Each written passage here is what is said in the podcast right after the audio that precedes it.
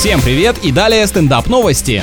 Американские астрофизики разобрали сюжет фильма «Не смотрите наверх» и рассказали, можно ли спасти планету от кометы за полгода до столкновения. Я вообще-то сильно надеялся, что они и без кино такое предусмотрели и уже знают, как действовать в подобных ситуациях. Ученые считают, что использование ядерных зарядов для разрушения небесного тела или изменения траектории его полета — это вполне возможный сценарий в реальной жизни. Вот вам еще один прекрасный повод не применять такое оружие на Земле и приберечь его для более важного дела.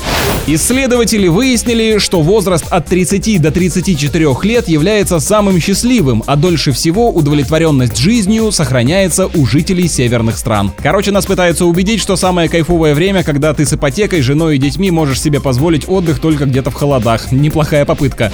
На этом пока все. С вами был Андрей Фролов. Еще больше новостей на нашем официальном сайте energyfm.ru.